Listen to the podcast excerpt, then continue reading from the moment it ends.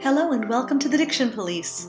In episode 90, Jason Nedecky and I focus on the text to Sweeter Than Roses, set by Purcell, talking about the closed and open forms of I, some of the vowel shifts between American Standard and British Received Pronunciation, and glottals.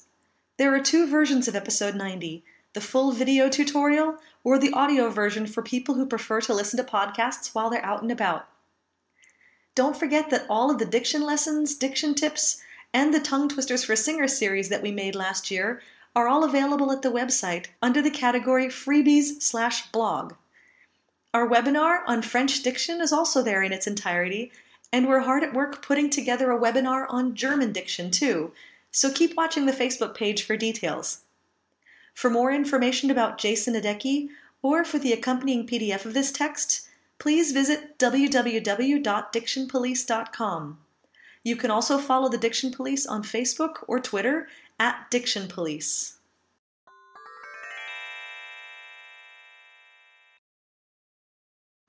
Henry Purcell's song Sweeter Than Roses was written as incidental music for Richard Norton's play Pausanias, the Betrayer of His Country. Purcell came from a musical family. His uncle was a musician, his father was a member of the Chapel Royal, as was Purcell himself, and even his younger brother Daniel was a prolific composer.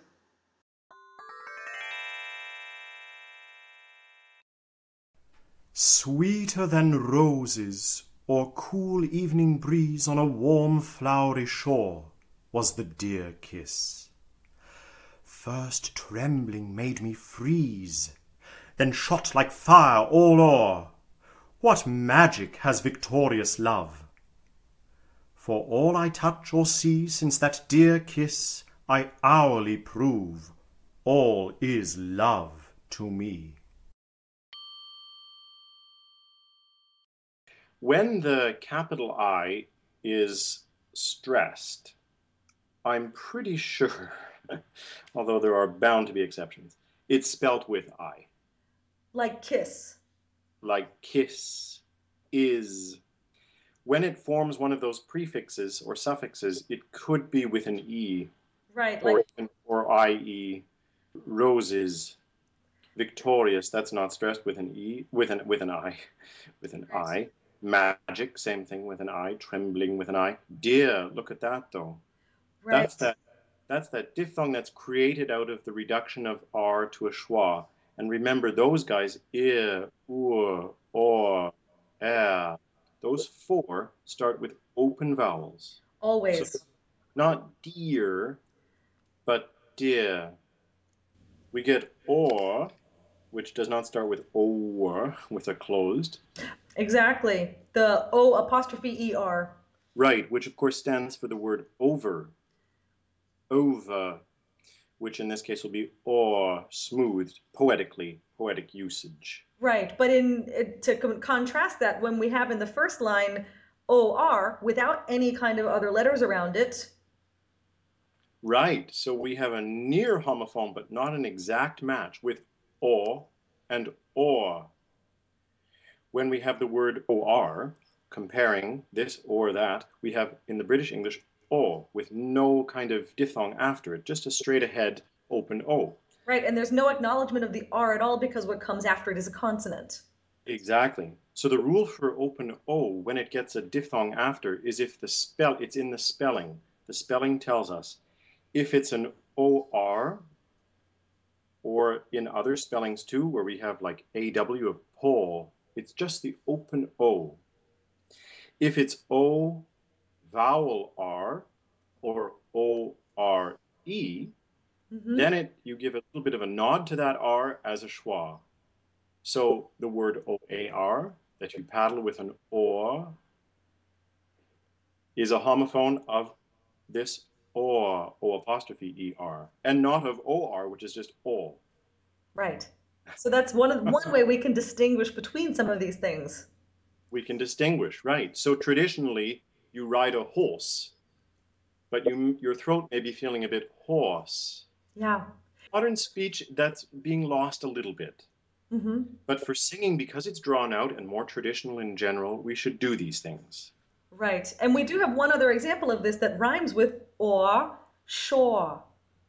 Sure, exactly. That would have the little diphthong on the end to reduce the R to diphthong because, or to a schwa, making a diphthong, because the spelling is O-R-E. Exactly. Just again to compare so the other letter in this, because we keep talking about what happens with the R and the schwa. When we have this open O in English, does it stay the same when you see it in a word like, because I would say the word A-L-L, all. Right. That's one of the big shifts from our standard American accent to the British English, where that rounds. And again, the spelling helps us. There are a list of combinations, A-L-L, A-W, like in Paul, A-W-L-A-U-G-H, daughter, for example. Mm-hmm. The spelling can give us some indication, at least, that they need to be rounded. So, fire, or. That's a very different pronunciation of those three words in sequence than we would have in our North American pronunciation of fire, all, or. Exactly. And it sounds so wrong to sing it that way, I think.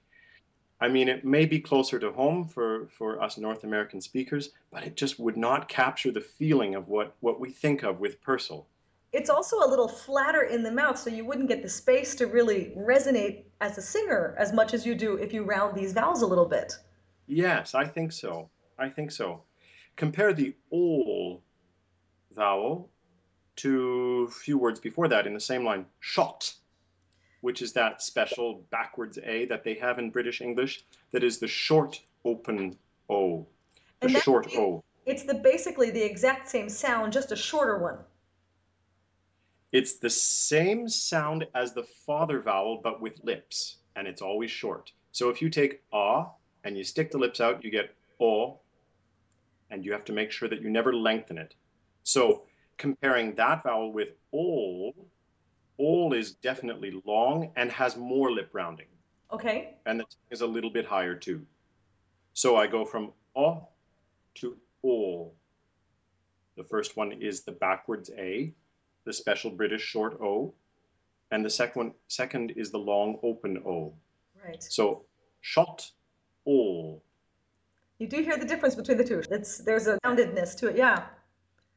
Otherwise you get short, which is S-H-O-R-T. Exactly. Which wouldn't work. And here, just to go along these lines, I, yes, as an East Coaster, would say shot and all. So you have a little distinction. A slight distinction, but it's still not nearly as round as what we're looking for. No, they aren't the same vowels as the distinction made in the British English. Yeah. That's right. That's right.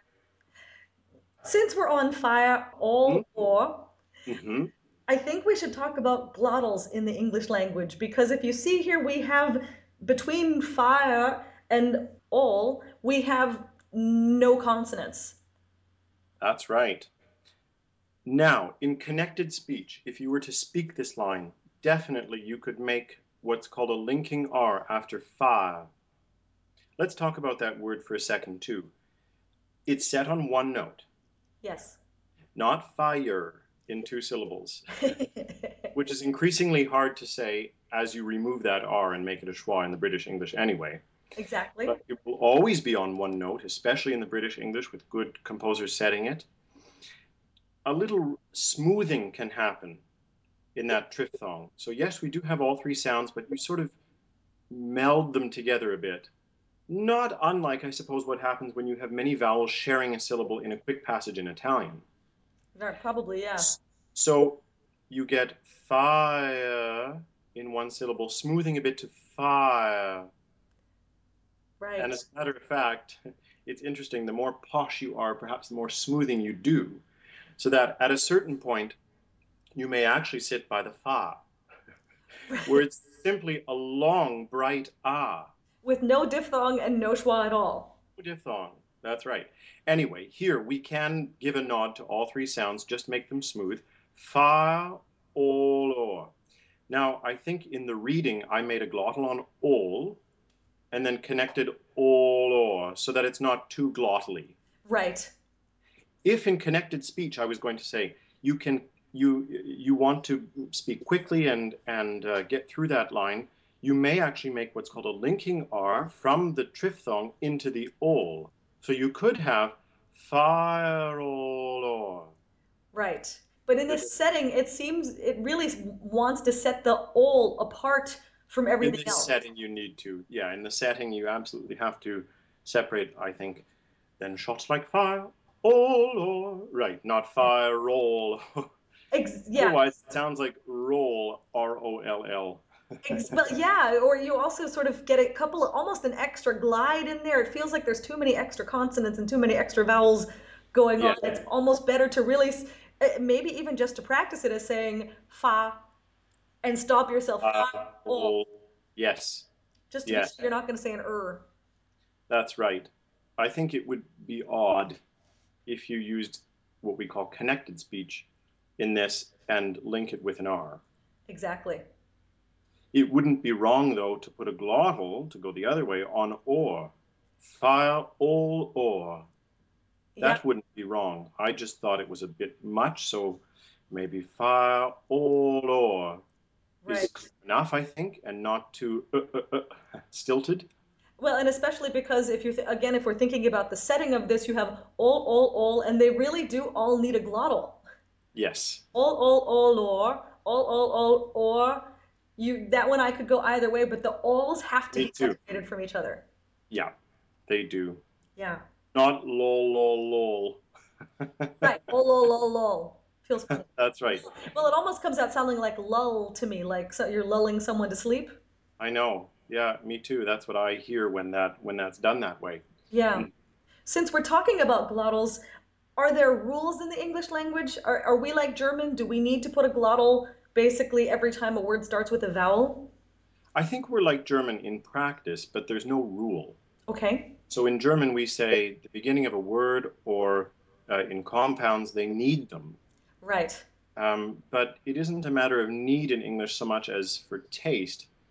Maybe a little bit like liaison in French, where it can be applied, and in some cases, it's a bit of a choice. Mm-hmm. Looking two lines down, for all I touch, or for all I touch, or for all I touch. Right. I mean, the combinations are endless in those three words, what you want to do. Exactly. If you want to emphasize something, you'd be more apt to use the glottal. I was just going to say that because especially in the very first line, if you want to say cool evening breeze, then I would disconnect those two words slightly. I would too. Yes. Back to that line where I was, for example, the point is that everything you touch becomes this way, is it turns to love. So the point is the all, every single thing, not the subject I. Right. It's not for all I touch, but it's for all I touch. Yeah. So that emphasizes all, every single thing. Exactly. And conversely, I would not, I would also then not do it of touch or see. I would not make too much of the or because we only want to get touch or see. Exactly. Because it's so de-stressed then. If you actually, if you put a glottal, it'll stress it. Yeah, you want to hear those two verbs there. Yeah. That's right. There are two words that I want to compare, and actually it brings up a couple of other words. T-H-A-N. Mm-hmm. And because of that, then there's T-H-A-T, and then there's T-H-E-N. How different are these two vowels that we need? Because the A-N one is that A connected to the E conglomeration letter. The cat vowel. Exactly. That is a special vowel in English that the other languages don't tend to have. There are other languages with it, but not Italian, German, or French. And you have to remember, too, that it is used in British English. Not every a becomes a. So we're not talking about than and that. Those words don't exist in British English. It is definitely than and that. Exactly. And that's different from then, which is the open a. Now, in connected speech, the way we speak every day, T-H-A-N and T-H-A-T will reduce to schwa, then and that, which sound funny on their own, but sound completely right to our ears and more right than and that. Right, if you say he's taller than me, then. Exactly, you just said then. I thought that you were going to, that you were coming. I thought that you were coming. Perfect. Yeah. You almost won't even hear that at all. Well, and well, you'd almost completely leave that out of the sentence because you don't need it. So when you do say it, you de-stress it so far. Yes, and in our North American accent, the way you said it, the T of the end of the word is almost completely not articulated. So you have, I thought that you, that you, that you. Yeah, it makes it sound like a stuck record a little bit. Yes. Now, for singing, this connected speech is minimized a bit, and we go for the true, pure vowel of the actual word, so you get than and that. So we really want sweeter than roses. Yes, that's very beautiful when it's sung. Sweeter than roses. Which, of course, in speech, you'd say quickly, sweeter than roses, than. Right. But here for singing, than, which is different than then. Right, which does not ever reduce, right? No, it would not reduce. I don't think it has a... It's called a weak form. Okay. Which in this connected speech, used only in spoken, becomes schwa. Right. And it happens in every accent of English, but not for singing. Right. But the THEN will always be the open epsilon eh. I don't think there's a weak form. That's right. Oh, yeah, I see a funny spelling thing here. Yes. With love, that special English vowel, another special English vowel, and prove. Exactly. Isn't because that funny? If you're looking at these, they look like they should be pronounced similarly. Yes, love and prove. Right. Because neither of which is right. Right, exactly, because when you learn, as a foreigner, when they learn English, they learn that the E at the end of a word following a single vowel basically closes the vowel before it. And it does sometimes. That's one use of that silent E. I was reading something recently that described how English spelling was set. And one of the things they would do in order, when they had each character placed on the line, in order to get the same length of line, because there was no justification, they would add a bunch of silent E's. So this is really about the printing press and justifying things before computers justified them all for us. Literally making justification for justifying the line. Yeah. in a spatial, in spatial terms, on the page, that's right. Yeah. And then they kept a few and lost others, and now it's just too hard to sort out. Yeah. But love has that the upside down V, that special vowel that's unique to English, mm-hmm. and prove is the long closed oo. Right.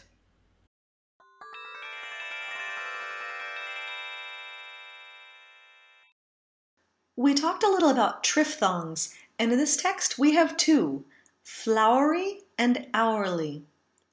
If we break this triphthong down, we get a bright ah, the open cookie u, and a schwa. Our, our. Back when I was in college choir under the late, great Robert Page, he often told us, we do not sing language. We sing sounds that come out sounding like language to the listener. In triphthongs, the important thing is to always be singing on a vowel. Here, if we concentrate too hard on trying to sing language, the odds are that we pull off of the legato line, or that we land on the of flowery too much. This is one triphthong where I would recommend focusing on the vowels and really singing flowery and hourly, hourly prove. This text starts with the closed lowercase I, E vowel. Don't be afraid to sing this vowel. The E sound, as in sweeter and evening, is one of the closedest vowels there is, and sometimes it can feel tight and pinched. So in an effort to open it up, people try to lower their tongue. This changes the vowel. Sweet. Evening. You can hear when I lower my tongue that the vowel ends up almost eh. Instead of lowering the tongue, think of lifting the soft palate to get the space you need to make the words ring properly and feel comfortable. sweet evening. We also mentioned some of the vowel shifts between American Standard and British Received Pronunciation. But there's one shift that we didn't mention that occurs here often. The words on, shot, and was all change from either the upside-down V, was, or the dark ah, on, shot, to the upside-down dark ah, on, was, shot. It can feel a little pretentious the first time you implement this vowel for Americans, but this slightly rounder vowel and definitely the rounder lips can really help place the voice and keep everything in line easier than the less rounded American vowels.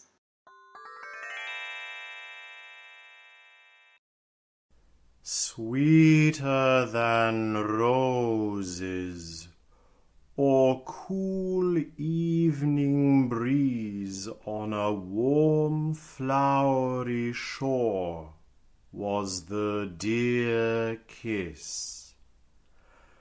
First trembling made me freeze, then shot like fire all o'er. What magic has victorious love? For all I touch or see since that dear kiss, I hourly prove all is love to me. This interview with Jason Nedecky was conducted by Ellen Rissinger. The accompanying phonetic transcription is by Ellen Rissinger and Jason Nedecky. This has been the Diction Police Special Diction Unit, a production of Singing Diction G.B.R.